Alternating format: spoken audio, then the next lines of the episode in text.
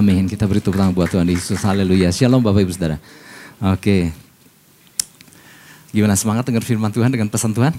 Haleluya, puji Tuhan. Nah, pesan Tuhannya adalah gini, ini menarik ya. Maka itu Bapak Ibu Saudara, di, kalau diperhatikan dari beberapa minggu terakhir, ini rasanya Tuhan lagi mau lakukan sesuatu yang luar biasa. Katakan amin. Ya, jadi kalau kita nggak nangkep, kalau kita A anggap sepele, ya sayang. Ya, oke. Pesan Tuhannya adalah gini, jadikan Tuhan sebagai faktor terjadinya multiplikasi. Wow, ini lagi bicara multiplikasi. Siapa mau multiplikasi katakan? Oh semua ya, oke puji Tuhan. Jadikan Tuhan sebagai faktor terjadinya multiplikasi. Oke, saya mau ajak kita buka satu ayat firman Tuhan yang ayat ini udah apal sekali ya. Oke, Yohanes 6 ayat 11. Nah dari sini, dari kisah ini kita akan belajar ya. Sesuatu yang udah sering kita dengar, namun kalau kita melihatnya dari sisi yang lain atau saya akan mencoba menjabarkannya dengan cara yang lain Seharusnya ini bikin kita lebih paham ya. Oke saya mau ajak kita baca satu ayat ini. Uh, satu, dua, tiga. Lalu Yesus mengambil roti itu, mengucap syukur dan membagi-bagikannya kepada mereka yang duduk di situ. Demikian juga dibuatnya dengan ikan-ikan itu sebanyak yang mereka kehendaki. Ini kisah apa? Peristiwa lima roti dua ikan ya. Jadi peristiwa ini tercatat di keempat Injil. Ya. Jadi setelah berbagai peristiwa kesembuhan yang dilakukan Yesus ya bersama dengan murid-murid, orang banyak berbondong-bondong mengikuti ke mana mereka pergi. Ya. Sampai ketika mereka melihat atau mendengar bahwa Yesus hendak pergi ke seberang danau Galilea, ke sebuah kota yang bernama Bethsaida. Mereka memutuskan untuk Yuk ikuti mereka terus, ikuti Yesus dan murid-murid. Maka orang banyak itu mengikuti. Nah Yesus kan pakai perahu menuju ke seberang danau Galilea. Nah orang-orang ini yang datang dari berbagai kota, mereka lewat jalan darat memutari danau. Alkitab mencatat ada yang bahkan mendului Yesus sampai lebih lebih dulu. Nah tentunya gini karena dari di, di sekeliling danau itu kota-kota, ya. Ada yang datang dari kota yang jauh tentu datangnya lebih lama. Tapi kalau ada datang dia mendengar Yesus ada sedang ke, ke Bethsaida dan mereka nggak jauh dari Bethsaida, mereka tentu nyampe lebih dulu ya. Kadang-kadang kalau baca Alkitab kita perlu membayangkan yang naik perahu kok lebih lama gitu ya. Oke. Nah ketika ketika mereka tiba, eh, Yesus sudah eh, Yesus uh, udah bersama dengan murid-muridnya di seberang danau. Dan kemudian ketika Yesus melihat betapa begitu banyaknya orang yang berbondong-bondong yang jumlahnya sangat besar. Juga tiba di tempat yang sama. Mereka rindu Tuhan lakukan, Yesus lakukan sesuatu buat mereka. Ya ada yang sakit, ada yang ini, ada yang itu. Dan di situ Yesus juga bekali mereka dengan pengajaran-pengajaran yang luar biasa. Nah ketika Yesus melihat orang banyak itu, di menurut versi Injil Eh, Yohanes, Yesus bertanya kepada salah satu murid, adakah di sini tempat yang jual roti? Karena ini orang-orang perlu dikasih makan. Ya. Nah kemudian murid Yesus bilang, kalaupun ada yang jual roti, dan kalaupun ada uang 200 dinar, kalau dibelikan roti pun, kalau ada tempat yang jual, maka jumlah beli roti seharga 200 dinar itu tetap nggak bisa mencukupi orang yang begitu besar ini. Dan kita udah tahu kan jumlah orang ini adalah 5 ribu laki-laki, belum perempuan, belum anak-anak. Yang ditaksirkan jumlahnya kan bisa berlipat-lipat. Bisa belasan ribu, bisa 20 ribu. Ya. Nah akhirnya sambil murid-murid mutar otak gimana caranya nih. Kan Yesus ingin memberi mereka makan orang-orang ini Nah kemudian salah satu murid yang bernama Andreas, dia menemukan ada seorang anak kecil yang bawa bekal, lima roti, dua ikan. Nah tapi murid Yesus ini kan berpikir juga, oke okay, dia dapat lima roti, dua ikan, tapi untuk memberi makan ini mana mungkin. Akhirnya dia bilang, guru ada sih seorang anak bawa lima roti, dua ikan, tapi oh, apa yang bisa dilakukan dengan lima roti dua ikan gitu. Nah tapi buat Yesus, oh Oke, kalau gitu suruh orang-orang ini duduk. Di Injil lain suruh, disuruh ber, duduk berkelompok-kelompok. Nah karena gini, buat Yesus lima roti dua ikan itu cukup. Yang penting yuk suruh duduk siap bagi. Nah apa yang dilakukan? Injil Yohanes mencatat Yesus menengadakan tangannya mengucap syukur. Setelah mengucap syukur dia mulai membagi-bagikan itu roti dan ikan kepada sejumlah orang yang besar itu. Dan mereka semua tercukupi makan sampai kenyang dan berlebih 12 keranjang.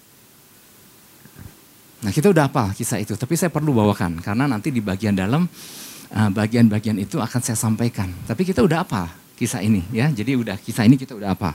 Nah oke. Okay. Bapak Ibu Saudara, inilah peristiwa mujizat yang sangat terkenal. Jadi menurut survei ini ya,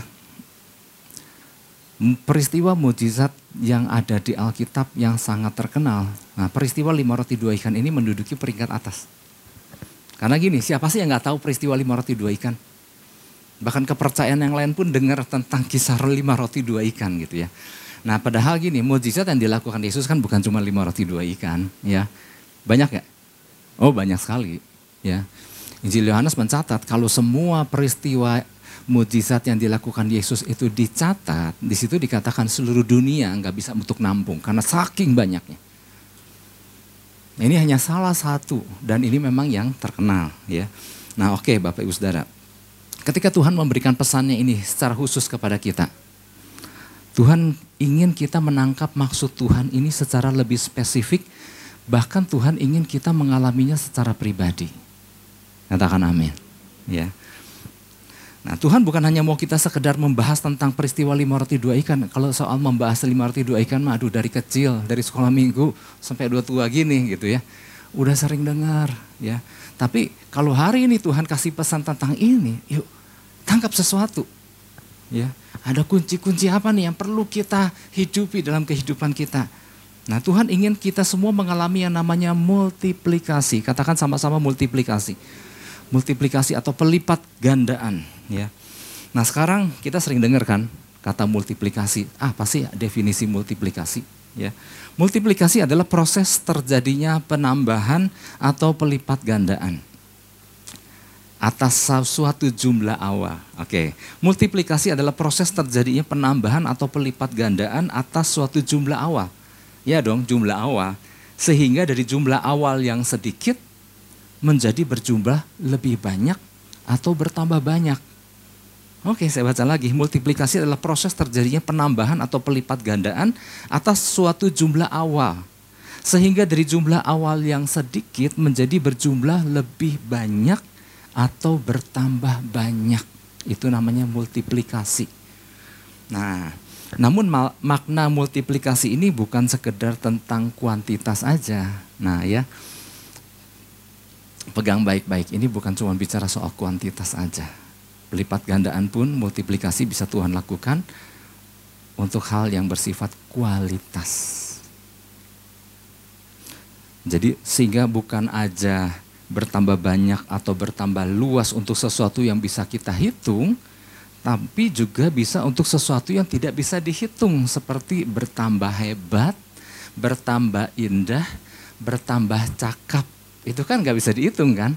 Nah jadi yang namanya pelipat gandaan yang Tuhan mau lakukan bukan cuma hal-hal yang bisa dihitung.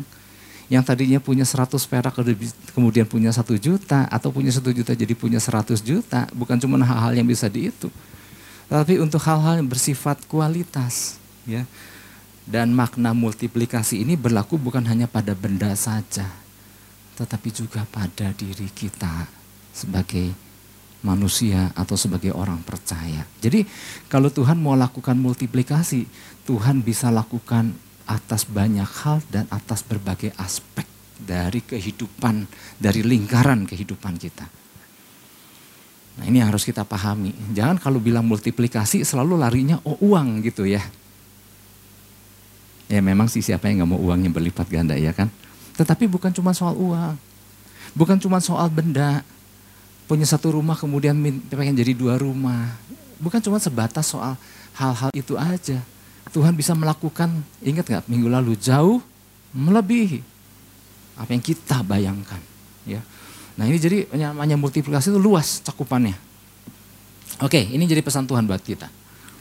Tuhan ingin kita terus mengalami pertambahan di berbagai aspek, katakan amin. Dan bukan hanya pertambahan namun juga pelipat gandaan. Ada yang menarik, bukan hanya penambahan tapi pelipat gandaan. ya. Jadi gini Bapak Ibu Saudara, yang namanya multiplikasi, ini pelipat gandaan loh, bukan penam, bukan sekedar penambahan. Oke, kalau penambahan itu bahasa Inggrisnya adding. Saudara kan kita pernah belajar kan di SD ya, kali bagi tambah kurang kan. Kalau penambahan itu cuma faktor nambah, faktor tambah, adding. Tapi kalau pelipat gandaan adalah faktor perkalian, multiplying. Paham ya? Pertambahan belum tentu artinya multiplikasi, tapi multiplikasi pasti penambahan. Ada yang bertambah, tapi penambahan artinya mungkin hanya bisa menambah, tapi nggak bisa berlipat ganda, hanya bertambah. Ya. Nah, bermultiplikasi dalam hal apa aja? Dalam berbagai hal tentunya tadi saya sudah sampaikan. Nanti di bagian dalam saya akan jelaskan di bagian mana saja akan terjadi multiplikasi. Tergantung bagian mana yang Tuhan dilibatkan di dalamnya. Nah, nanti akan dijelaskan di bagian dalam ya. Ini tapi ini ya makna pesan Tuhannya ya. Oke, sebelum saya menjelaskan lebih lanjut tentang ke, ke peristiwa lima roti dua ikan karena di situ ada prinsip-prinsip yang wow kita baru akan terbuka ya. Nah apakah multiplikasi ini ada sesuatu yang alkitabiah? Bapak Ibu Saudara saya mau tanya, apakah prinsip multiplikasi adalah sesuatu yang alkitabiah? Jangan-jangan ini bisa-bisanya para hamba-hamba Tuhan bilang multiplikasi, multiplikasi. Oh enggak, multiplikasi adalah hal yang alkitabiah. Karena ternyata Tuhan banyak bicara tentang multiplikasi dari perjanjian lama sampai perjanjian baru. Ketika membuka lembar pertama perjanjian lama aja, kejadian pasal yang ke-1, ayat yang ke-28, di situ Tuhan udah bicara soal multiplikasi. Ya, apa perintah pertama Tuhan kepada manusia telah setelah penciptaan? Perintahnya adalah Tuhan mau beranak cuculah, bertambah banyak, be fruitful and multiply. Itu perintah pertama yang Tuhan berikan kepada manusia setelah menciptakan laki-laki yang segambar serupa dengan Allah dan perempuan yang segambar serupa dengan Allah kemudian dipersatukan. Kemudian Tuhan mau beranak cucu lah, bertambah banyaklah, berkuasalah. Oke, waktu Tuhan bilang sama Abraham bahwa Tuhan akan membuat keturunannya seperti bintang di langit dan seperti pasir. Tuhan di dalam bahasa Inggrisnya Tuhan lagi bilang dia akan memultiplikasikannya ya. I will bless you and I will multiply your descendant. Aku akan memberkati engkau dan melipat gandakan keturunan-keturunanmu. Dan banyak hal dan banyak ayat yang lagi uh, yang lain lagi. Di perjanjian baru hal tentang multiplikasi tadi lima roti dua ikan kan itu bermultiplikasi kan dari lima roti dua ikan bisa kasih makan ribuan orang kemudian apalagi di dalam Alkitab tentang talenta yang satu dikasih lima talenta, dikasih hamba. Yang kedua dikasih dua talenta, hamba. Yang ketiga dikasih satu talenta. Kemudian setelah tuannya pergi keluar kota, yang satu menghasilkan yang punya lima, yang dikasih lima menghasilkan lima lagi menjadi sepuluh, yang dua menghasilkan dua sehingga menjadi empat, cuman yang satu nggak dilipat gandakan. Ya, jadi Alkitab mencatat tentang multiplikasi. Satu kali di kisah uh, yang lain lagi Rasul Paulus pernah bilang sama Timotius, Timotius apa yang telah aku ajarkan sama engkau, engkau ajarkan kembali lagi, engkau harus memultiplikasikan dirimu. Kau pilih orang-orang yang sama cakapnya dengan engkau yang cakap mengajar untuk kau ajarkan apa yang aku ajarkan. Nah perintah ini harusnya kita tangkapkan, Tuhan mau apa yang sudah kita terima, pesan-pesan pengajaran-pengajaran Tuhan mau, yuk ajarkan lain lagi, ajarkan kepada orang lain lagi sehingga bukan cuma kita aja, tetapi orang lain pun kita ajar yang sama cakapnya dengan cara kita mengajar. Oke, artinya gini, di Alkitab banyak sekali tercatat tentang multiplikasi. Oke, sekarang kita mau masuk ke dalam prinsip multiplikasi harus kita pahami. Beberapa prinsip tentang multiplikasi harus kita pahami berkaitan dengan pesan Tuhan ini. Nah, ada dua poin, dua-duanya tentang prinsip multiplikasi harus kita pahami.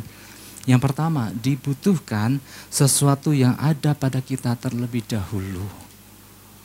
Jadi untuk terjadinya multiplikasi, dibutuhkan sesuatu yang ada pada kita terlebih dahulu. Atau dalam tanda kurung, faktor pengali.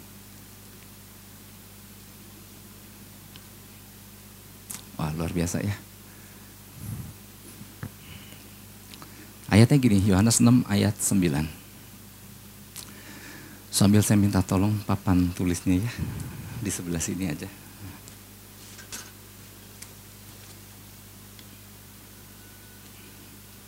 Kalau saya ngobrol, ngomong, menyampaikan hanya lisan, daya tangkapnya akan kurang karena saya akan bicara angka, banyak angka.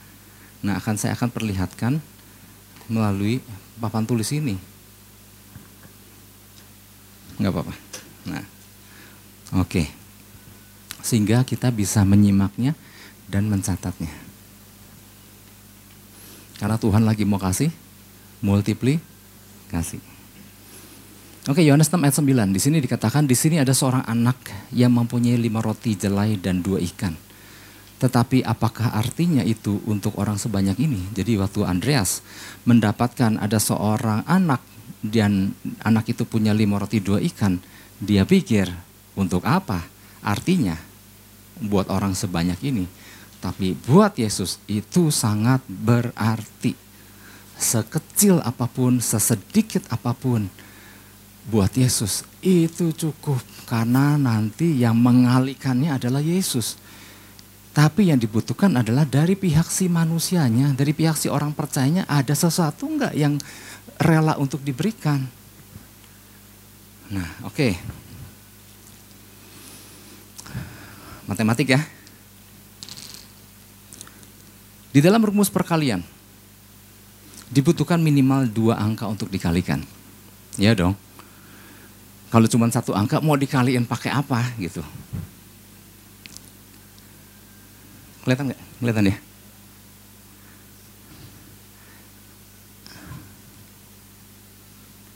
ya kan? Di dalam rumus perkalian dibutuhkan dua angka atau dua faktor untuk dapat dikalikan, ya kan? Kalau cuma satu angka aja, tentu nggak bisa. Jadi perlu dua item. Nah ini ada namanya nih, Bapak Ibu Saudara yang memang mahir di matematik tentu paham.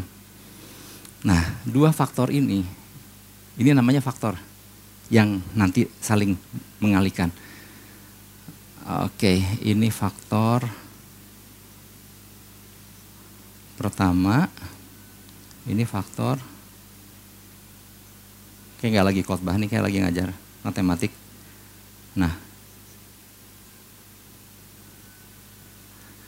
ini faktor pertama, ini faktor kedua. Saya perlu kasih nama, ya. Nah, sedangkan hasil perkaliannya disebut produk.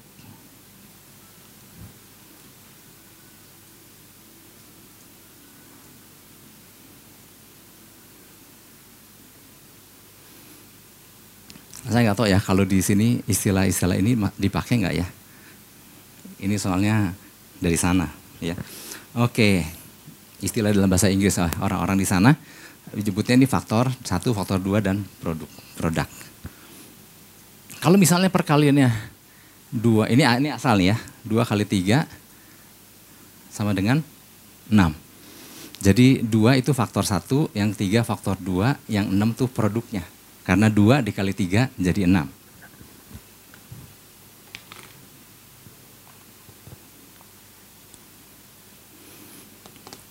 Oke. Nah kalau salah satu faktornya adalah nol, maka akan terjadi pelipat gandaan enggak? Enggak, lu pinter. Ternyata baru diajarin sedikit aja udah oh, ini dari SD atau Pak. Nah, jadi gini, kalau faktor ininya salah satu faktornya nol, mau satu angka satu tetap nol, mau satu m kalau ininya nol tetap nol. Nah ini yang satu kita harus perhatikan faktor satu dari Tuhan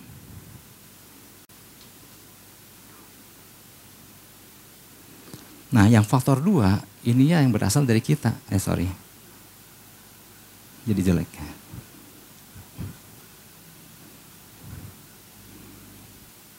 Dari kita orang percaya. Udah ngerti ya? Apa pun yang dikali nol, jadi nol.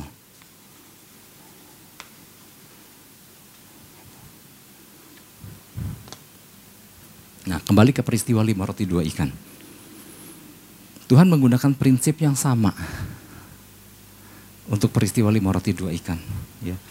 Jadi untuk dapat memberi makan kepada minimal ribu, lima ribu orang laki-laki, ya belum termasuk perempuan dan anak kecil. Nah, tapi saya nggak mau bersusah-susah dengan berbagai angka, jadi udah taruh kata 5000 orang ya, biar gampang. Nah, jadi eh, produknya udah ketahuan belum? Dalam peristiwa lima roti dua ikan. Produknya udah ketahuan belum? Udah? Kelihatannya udah mulai bingung. Udah tahu ya, produknya berapa? 5000. Nah, dibutuhkan dua faktor sebagai pengali. Nah, Produknya udah diketahui 5000, tinggal yang belum diketahui adalah dua faktornya. Nah ingat dua faktor yang dibutuhkan itu satu berasal dari Tuhan, satunya berasal dari kita. Nah faktor pertama adalah angka berapapun yang Tuhan bisa berikan untuk menghasilkan 5000. Nah yang luar biasa faktor yang dari Tuhan itu sangat fleksibel, sangat bermurah hati Tuhan. Mau berapa aja Tuhan bisa kasih. Karena Tuhan adalah Allah yang bermurah hati, katakan amin. Tapi Tuhan nunggu dulu. Faktor dari yang ininya berapa dulu. Karena gini, Tuhan tinggal ngikutin. Kalau you cuma punya satu, Tuhan gak bisa kasih, Tuhan kasih lima ribu. Kenapa? Karena Tuhan lagi membutuhkan makanan untuk lima ribu orang. Paham ya? Jadi dari Tuhan itu tinggal nunggu yang kita. Nah oke, okay. Tuhan sangat fleksibel untuk faktor yang pertama ini. Ia menunggu dulu faktor yang satunya dari kita. Berapa yang kita bersedia untuk memberikannya. Apabila dari kita tidak memberikan apa-apa, tidak memiliki apa-apa untuk diberikan, maka faktor yang dari kita nol. Ternyata gini, lima roti dua ikan, eh bukan lima roti dua ikan, ada lima ribu orang butuh makan. Ayo, ada nggak dari antara kita yang punya sesuatu? Ternyata nggak ada yang nggak punya. Ternyata nol maka nggak jadilah ini nol. Karena apa? Mau Tuhan mau kasih sekian banyak pun akan jadi nol. Nah dalam hal ini lima ribu ya, oke Tuhan butuh lima ribu buat eh, lima ribu makanan buat lima ribu orang. Nah jadi Tuhan menunggu apakah ada yang punya bahan gak dari antara orang percaya ini. Oke, dalam peristiwa lima dua ikan ternyata ada seorang anak kecil ada seorang anak kecil yang dengan ketulusan hatinya. Nah ini catat baik-baik yang dengan ketulusan hatinya. Karena lawan ke, ke lawan dari ketulusan adalah ketidaktulusan. Lawan dari ketulusan adalah ada seorang anak kecil yang berspekulasi. Ah gue kasih lima roti dua ikan, kali aja itu jadi berlipat ganda. Enggak, anak itu enggak punya kepikiran itu. Tapi orang percaya di zaman sekarang kadang punya pikiran seperti itu. Hati-hati. Makanya di sini garis bawahi ada seorang anak kecil yang dengan ketulusan hatinya karena dia punya bekal lima roti dua ikan, dia rela memberikan semua bekalnya lima roti dua ikan untuk diberikan untuk kasih bisa kasih makan kepada ribuan orang banyak ini. Ya, nah si anak ini punya berapa?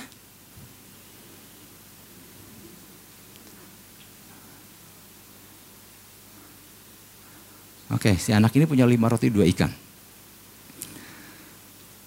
Berarti ini ini hitung hitung sederhananya ya. Berarti perlu lima ribu roti dan lima ribu ikan untuk hasil akhir untuk bisa kasih makan si lima ribu orang.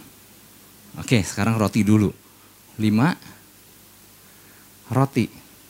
Ternyata ada orang percaya yang dengan ketulusan hati memberikan apa yang dia miliki yaitu lima roti maka otomatis Tuhan dengan segera memberikan berapa? Seribu. Jadi Tuhan mengikutin aja. Dia punya lima, aku kasih seribu. Jadilah lima ribu roti. Nah sekarang ikan.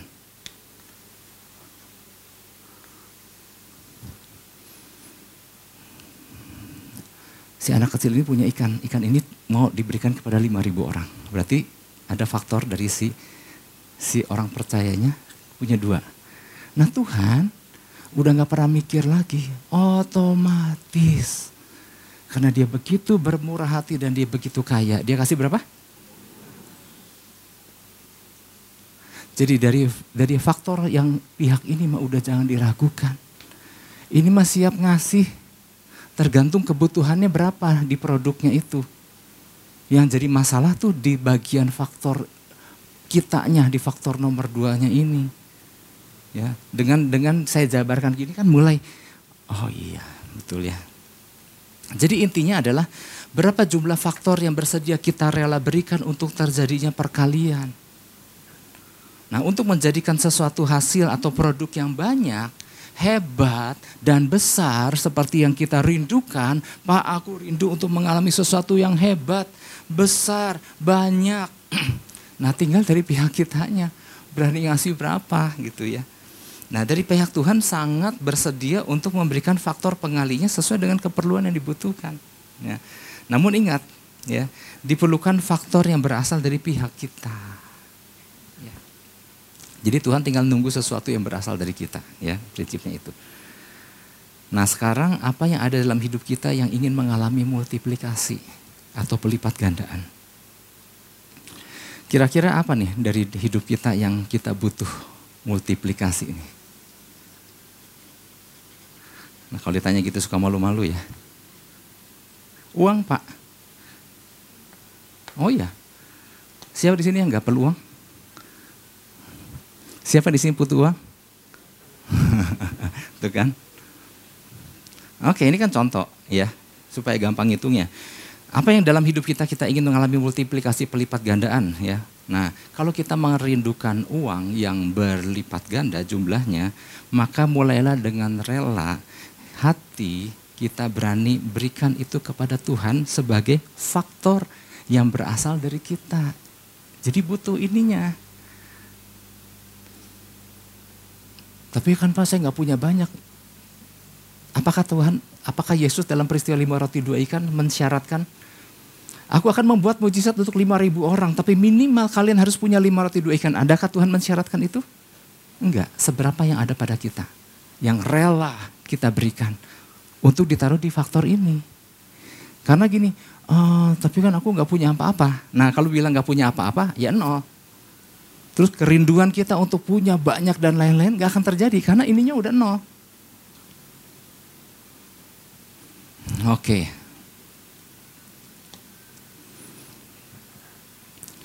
Nah mulai ya. Mulai dengan rela hati berani berikan kepada Tuhan sebagai faktor yang berasal dari pihak kita. Kalau ingin uang, ya tadi eh, contohnya uang ya. Pengen uang pak berlipat ganda. Berikan kepada Tuhan atau pekerjaan Tuhan. Berapa banyak? tergantung kerelaan dan ketulusan hati kita. Siapa yang menentukan jumlah total produknya? Nah ini menarik nih. Oke, pengen uang pak, pengen banyak gitu ya. Salah nggak sih? Nggak salah. Tapi gini, mau berapa ininya? Jumlah total produknya. Kalau tadi dalam peristiwa lima roti dua ikan kan udah diketahui produknya butuh lima ribu untuk kasih makan lima ribu orang. Nah kalau misalnya kita rindu uang, nah ininya berapa, produknya berapa? Nah apakah kita yang menentukan? Nah sekarang ada pertanyaan, apakah produknya kita yang menentukan? Ternyata gini, kita pengennya pak, oh pak produknya biar yang saya menentukan pak, pengen yang berlimpah-limpah. Saya pengen ada di urutan 100 orang terkaya dunia. Bisa nggak Tuhan lakukan? Bisa, bisa, ya bisa. Nah, kembali kepada prinsip minggu lalu. Cukup nggak kapasitasnya? Tuhan bisa kasih begitu besar. Cuman Tuhan juga mikirkan kalau kamu dikasih uh, sebesar yang kamu pengen, kamu bisa nggak ngelolanya? Nah, kapasitasnya harus ditentukan dulu. Nah, Tuhan melihat dulu nih selama ini penggunaan si orang percaya tentang uang ini bisa nggak dikasih uh, begitu besar? Karena waktu Tuhan lihat, waktu dia pegang uang, ternyata uang itu dia beliin buat yang enggak-enggak. Ya, dulu saya dulu saya atau Bu Muti pernah cerita waktu melayani seseorang ibu rumah tangga yang dalam kesulitan keuangan. Waktu datang ke rumahnya, ternyata waktu dibuka lemarinya itu semua panci-panci baru yang belum dibuka. Jadi ternyata begitu punya uang dia beli itu semua panci-panci yang nggak bisa dipakai. Tapi isinya barang-barang panci karena memang demen beli panci. Jadi Tuhan menilai, oh begitu punya uang dia beli panci. Seharga apa pun, semahal apa pun itu panci.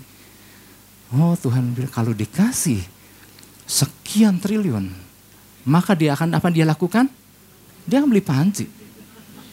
Jadi sedangkan kerajaan sorga nggak butuh, bukan kerajaan sorga, bukan tuang panci. Sedangkan kerajaan sorga nggak butuh panci. Ngerti ya? Tadi kan produknya butuh 5 ribu makanan untuk 5 ribu orang. Nah sekarang gini, pengen punya besar tuh untuk apa? Sesuai nggak dengan apa yang kerajaan sorga butuhkan? Gitu. Nah Tuhan menilai kan selama ini pegang uang dibelikan apa gitu ya. Atau juga ada orang gini, Nanti kalau aku punya uang banyak pak, saya akan membeli barang-barang mewah supaya saya nggak direndahkan lagi. Ada nggak orang yang punya tekad kayak begitu? Ada, itu salah. Tuhan bilang, ya engkau engkau diberkati dengan berlipat kali ganda ternyata buat pamer untuk menyatakan bahwa engkau nggak serendah apa yang orang lain pikir. Selaras nggak dengan kepentingan kerajaan sorga? Enggak. Dan Tuhan melihat, wah ternyata kapasitasnya belum mumpuni, belum cukup besar. Oh kapasitasnya, ya ini ini orang-orang kayak begitu, orang-orang berkapasitas kecil, ya. Maka di sini ada ukuran kapasitas nih. Nah ini kecil, sedang, besar. Jadi seberapa yang kita miliki? Misalnya satu juta gitu ya. Tuhan bisa kasih berapa aja untuk menghasilkan sesuatu yang luar biasa. Tapi Tuhan lihat dulu, ini bakal dipakai apa? Ternyata dari penggunaan sehari-hari, oh ternyata orang ini mah kapasitasnya masih kecil. Maka Tuhan akan sesuaikan di sini. Ini kali ini sama dengan ini.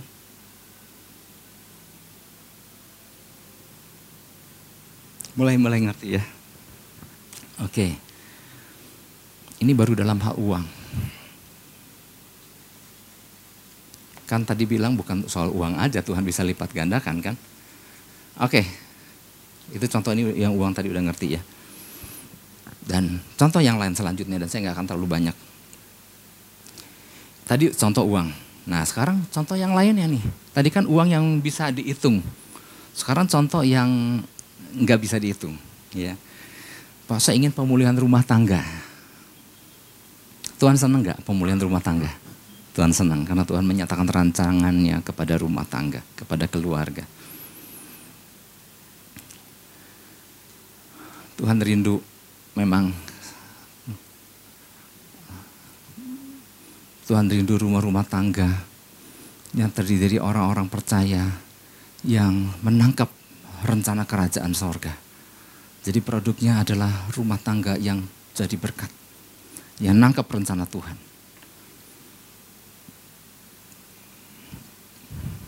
Bagian faktor ini yang dari Tuhan. Buat Tuhan gampang. Tapi Tuhan nunggu. Dari ininya ada nggak nih? Nah sekarang pertanyaannya gini. Ada nggak yang bisa kita berikan?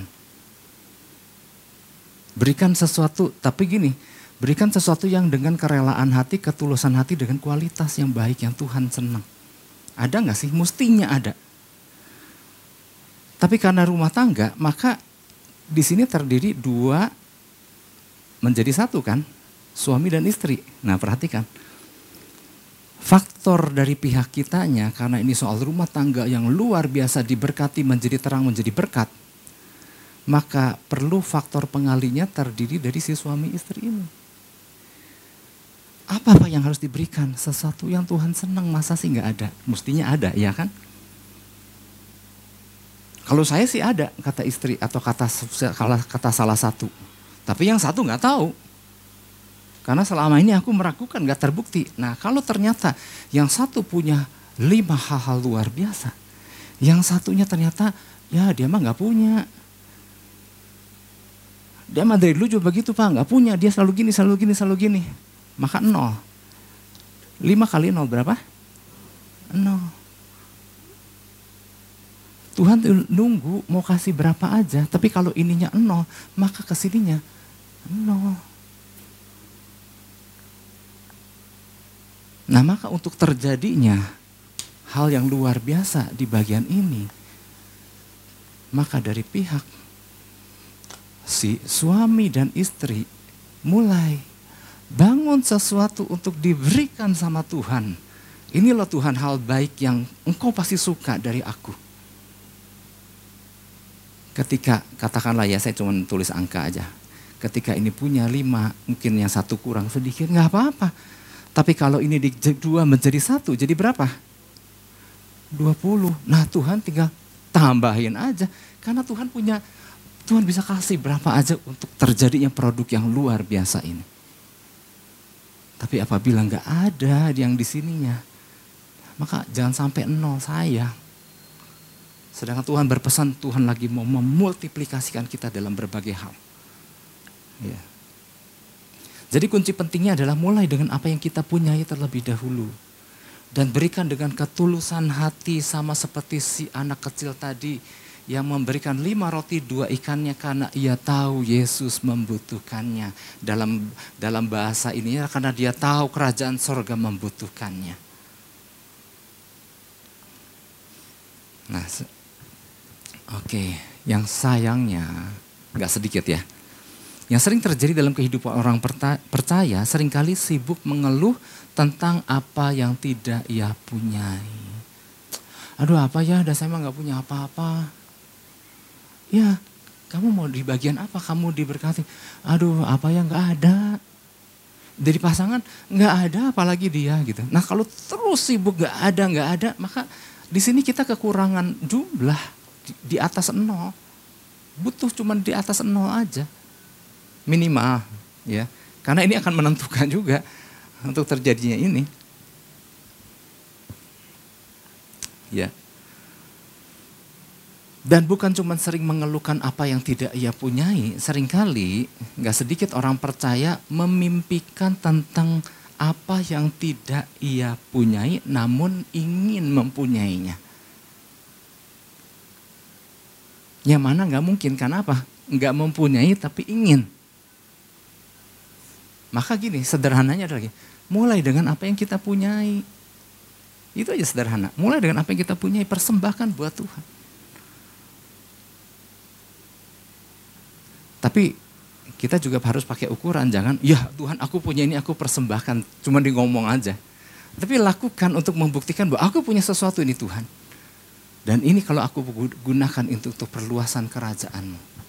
Nah baru masuk ke dalam faktor kedua yang berasal dari kita. Ya seperti si anak kecil lima roti dua ikan. Waduh semua orang menanti-nantikan lima roti dua ikan itu sebagai faktor pengali.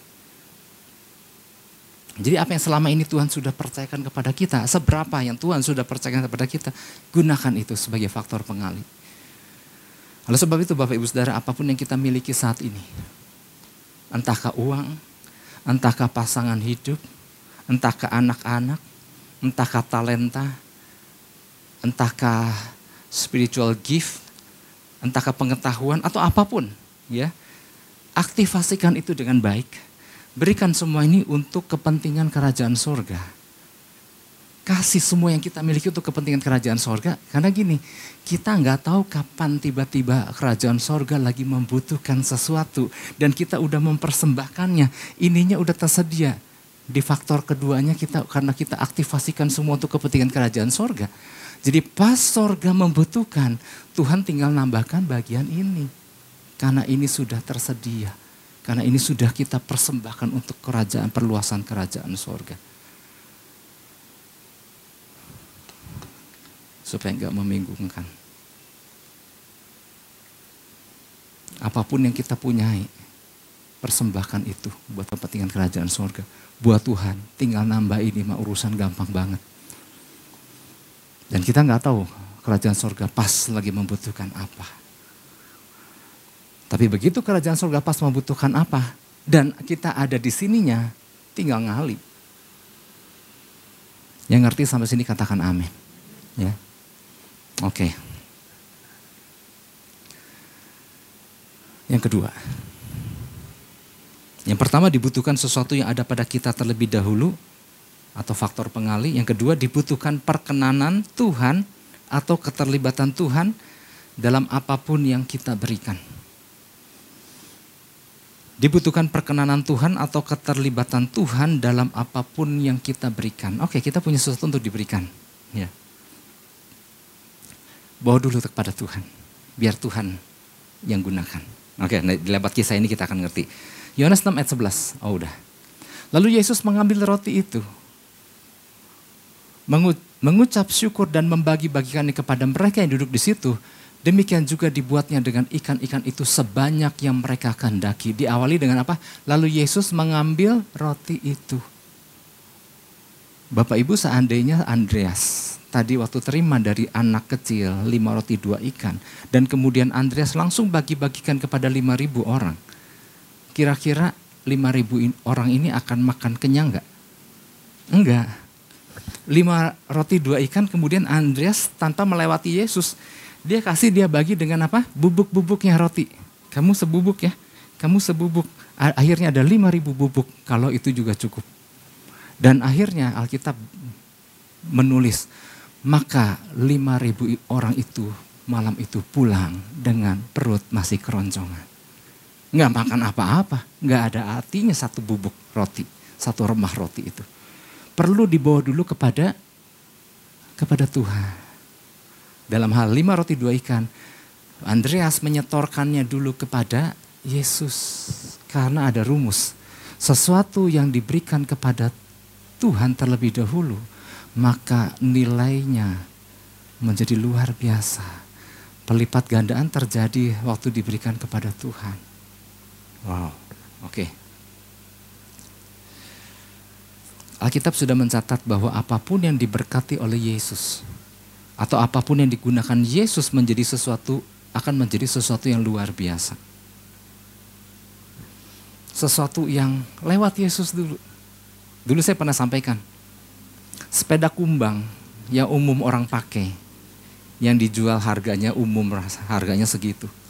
Tapi apabila mampir ke istana presiden, terlebih dahulu dikasih cap istana, dikasih stiker istana, kemudian diberikan oleh Presiden Jokowi kepada orang yang bisa menjawab pertanyaan-pertanyaan dia. Harganya jadi mahal nggak? Saudara paham ya?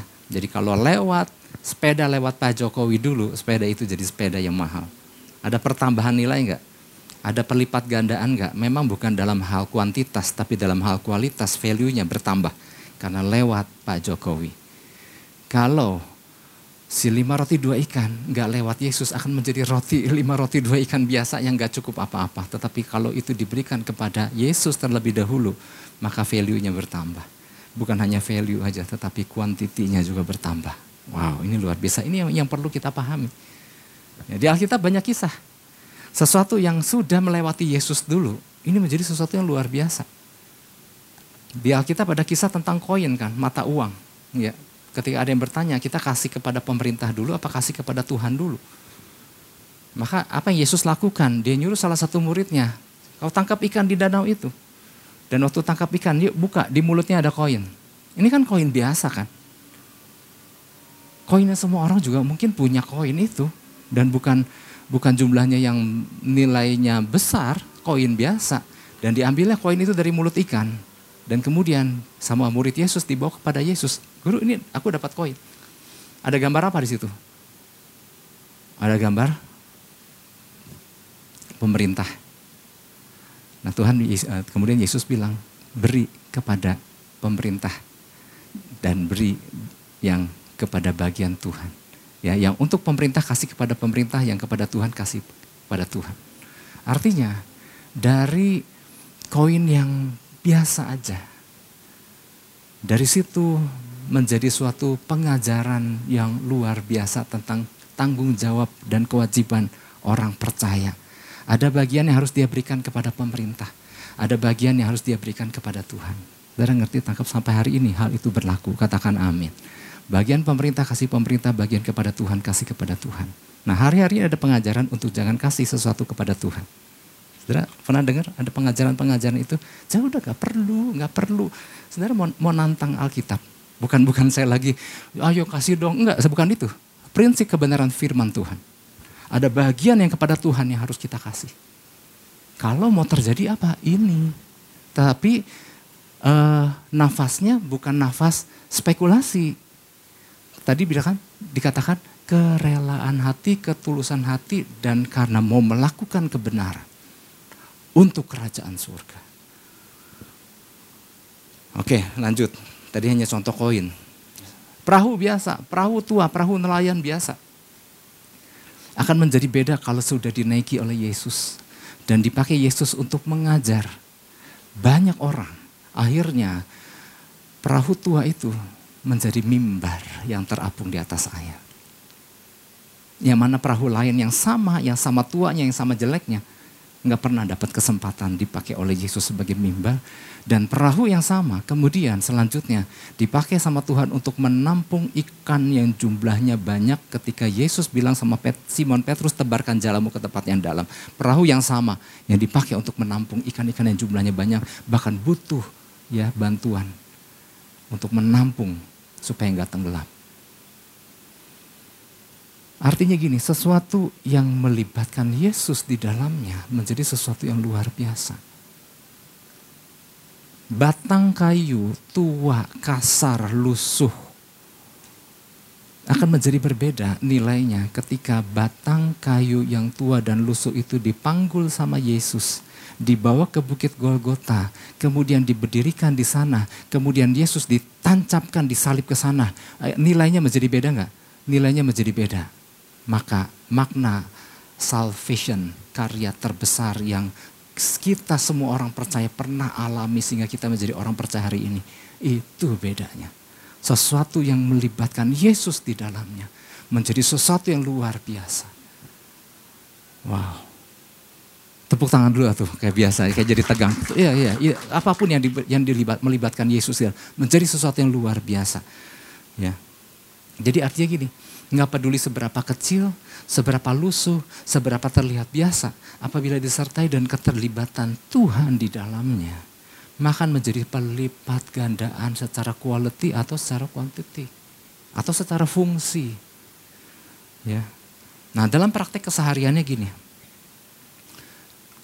Aduh waktunya udah lewat nih. Nggak apa-apa ya. Ini, ini, ini nanggung nih, penting soalnya. ya. Di dalam pra, praktek kesehariannya, Seringkali gini, nggak sedikit orang percaya merasa gini, aduh betapa aku mau orangnya sederhana sekali nggak punya apa-apa. Aku mau orang kecil, nggak punya apa-apa. Atau merasa aku belum banyak yang dapat aku lakukan. Bisa nggak ada orang percaya uh, memang kondisinya seperti itu? Bisa, tapi jangan berhenti di situ maksudnya. Jangan berhenti di situ kemudian dia melihat ada orang yang punya segala macam, berpakaian, mempunyai segala macam aksesoris, jangan bilang bahwa tuh dia mah punya banyak, dia mah punya lebih besar, aku mah kecil. Dan kemudian kita menilai diri kita menjadi sangat kecil, sehingga kita merasa value kita sangat kecil, nggak ada apa-apa dibandingkan dengan orang itu. Ingat kita punya Yesus loh, katakan amin. Kalau kita libatkan Yesus dalam kehidupan kita, maka sebetulnya nilai kita lebih besar. Meskipun secara materi mungkin orang itu punya segala macam. Punya Yesus enggak? Kalau kita punya Yesus, tapi jangan dipisahin Yesus, libatkan Yesus dengan segala keberadaan kita, karena itu akan menjadi sebuah nilai yang begitu mahal dan besar dan hebat. Kalau melibatkan Yesus di dalamnya. Jadi, maksudnya gini, ada dua hal nih di poin dua ini. Yang pertama, apabila kita sudah di dalam Kristus, serahkan diri kita kepada Tuhan, serahkan diri kita untuk Tuhan, atau izinkan Tuhan pakai diri kita untuk kepentingan kerajaan sorga. Ya, benar-benar untuk kepentingan kerajaan sorga, bukan untuk kepentingan kerajaan kita. Maka Tuhan akan mulai melakukan multiplikasi dari apa yang kita miliki